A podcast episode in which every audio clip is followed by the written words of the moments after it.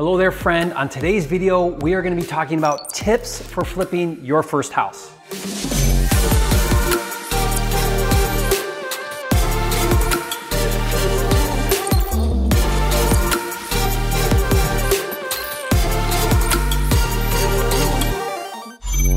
Okay, welcome Jerry Norton here. Welcome to Real Estate Freedom TV. And uh, I'm here at home, and it's kind of weird because my wife and eight kids are not home. So it's like really quiet around here. I'm not used to that. Super quiet. So just you and me sitting in the kitchen. And I want to take some time here on this video and talk to you and share some tips for flipping your first house. So if you're watching this video, you're probably uh, interested in learning how to flip houses. Maybe you've been doing some learning, some education. Hopefully, you've been watching some of my other videos. If you haven't, subscribe to the channel. You'll get notified every time we do new videos. We do them like daily.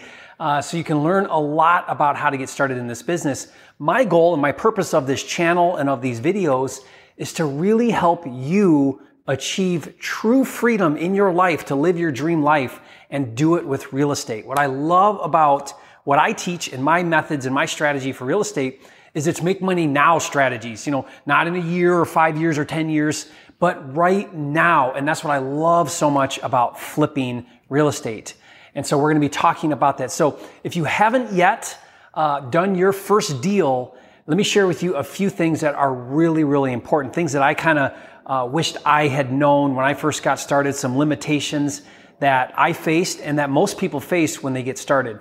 The first thing and the most important thing that I see happen, and I've worked with thousands of investors all across the country get started making money in real estate. The number one thing I see is a fear associated with making offers. Okay, a fear to make offers, right? So let's let's think about it. You know, you got these steps, right? You got to find a deal, you got to analyze it and crunch the numbers. You got to, you know, contact the seller and negotiate and, you know, make an offer, put that offer in writing and get that seller to, to agree to your price and get that contract. You know, once you have that contract, then you can wholesale it or you can get funding and fix and flip it and you have options. But getting to that point where you have the contract and what I see time and again is people are like, you know what? You know, I'm, I'm learning and I don't have everything figured out. Like I don't have my funding figured out. I don't even know that many cash buyers to wholesale the deal to. And so I'm looking at deals and I'm analyzing deals and I'm busy and I'm doing things and I'm, I'm kind of like, you know, in going down that road to eventually maybe someday do a deal, but I'm afraid to make that offer. I'm afraid to actually put an offer in writing in front of a seller because what if, what if they accept my offer? Now what do I do? How do I fund it? How do I find a cash buyer? What do I do if I get a deal? Now sounds kind of, sounds kind of crazy. Maybe you're like, oh man, that's my problem. I, I totally get that, Jerry. I face that fear every day. But some people are like, well, duh, you know, how else are you going to get a deal if you don't make an offer? But I see this limitation. I see this fear come out so often. I want to change your mindset completely around making offers, around the whole idea and the purpose behind making offers. Okay, so here's the thing. Most people think of making an offer, the reason why I make an offer or we would make an offer is so that we can get a deal, right? Sounds pretty straightforward. You know, you make an offer so you can get a deal. No, I want you to completely eradicate that idea from your mind. We do not make offers to get deals. That's not why we make offers. Okay? Hear me out here. Stay with me. The reason why we make offers is to identify if we have a motivated seller. That's it. That's the only reason why we make an offer. We want to know, is the seller motivated? How do we know if they're motivated? You will never know if they're motivated unless you put an offer in front of them, unless you actually make an offer. I'm not, I'm not just talking about like, you know, a pie in the sky, but a, a written offer that says, I will buy your house for this price. Okay. Once you do that, once you put it in front of the seller and you say, I will buy your house for X dollar. Now you allow the opportunity for that seller to uncover, to tell you if they're motivated. How do you know if they're motivated? You know by the way they respond to your offer. How do they counter? What do they do? That's how you know. So let me give you an example. Let's say I make an offer for uh, a property, and let's say that let's say the seller's asking ninety nine you know, hundred thousand dollars. They're asking for the property, and you run your formula and you determine that your buy price for that to be a good deal is sixty five thousand. Now, most people would go, "Oh man, I don't want to, I don't want to offend anybody. Oh, how can I offer 65 if they're asking 100? I'm just not going to make that offer. I'm going to go look for, you know, an easier deal. No, make the offer. Here's what happens. You put that offer for 65,000 in front of that seller. And now if they counter back at 98,000, okay, they're not motivated. Now you know. No big deal. They said no, or they countered back at 98. You're at 65. No deal. Big deal. Move on, right?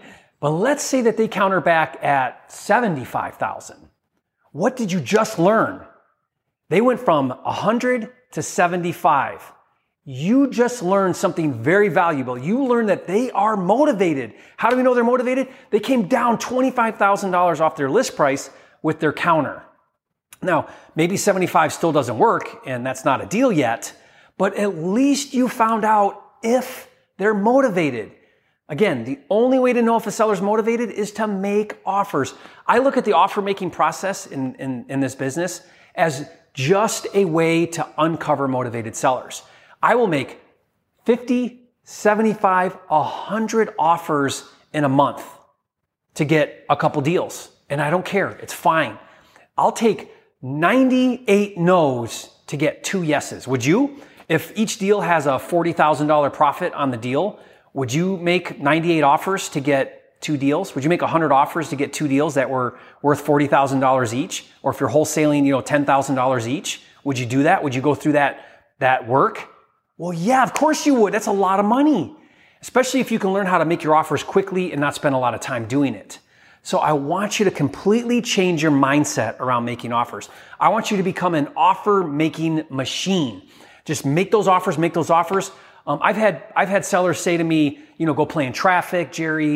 You know, go pound sand, and I don't care. It just rolls off me like water on a duck. I don't care because I know that if I make offers every once in a while, you know, five percent of all transactions in real estate are motivated sellers. I'm just looking for the five percent. I know if I make enough offers, I'll get enough deals. It's just a numbers game. That's it. It's just a numbers game. If I can make 100 offers and pick up a couple deals, I will do that all day long, and so should you.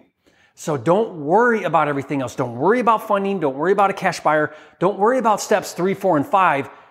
Just do step one, which is get to the offer. Make that offer. In my mind, if someone is making offers, you now are a real estate investor. Everything you do in this business up to the point where you actually make an offer is one big giant waste of time, right? Honestly, the whole you know, every, it's just a necessary evil to get you to an offer. So I look at the business and I say, lead generation, analyzing, all of it is just how quickly can I do that so I can make an offer and find out if they're motivated. If they're motivated, great. Now we can dance. Now we can talk. Now I can spend a little bit more time looking at the deal and running the numbers. I will make offers sight unseen just to find out if there's a motivated seller.